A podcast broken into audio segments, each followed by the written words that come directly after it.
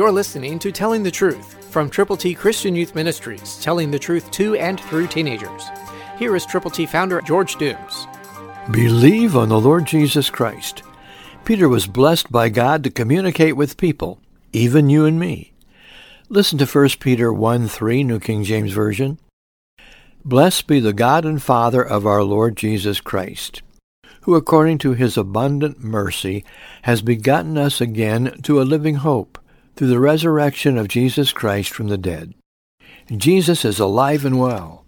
He lived perfectly. He died for our sins. He was buried, and he rose again.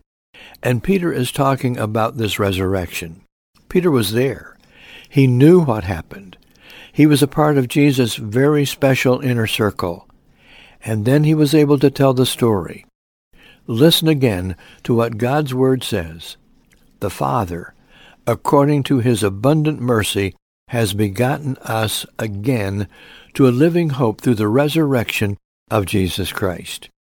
That means you and I, if we are believers in Christ, we have a relationship with God through him, through Jesus, through his shed blood on the cross of Calvary.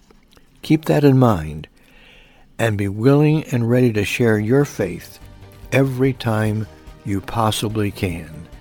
It's a privilege. It's an honor. Christ through you can change the world. For your free copy of the Telling the Truth newsletter, call 812-867-2418, 812-867-2418, or write Triple T, 13,000 U.S. 41 North, Evansville, Indiana, 47725. Tune in to Telling the Truth next week at this same time on this same station.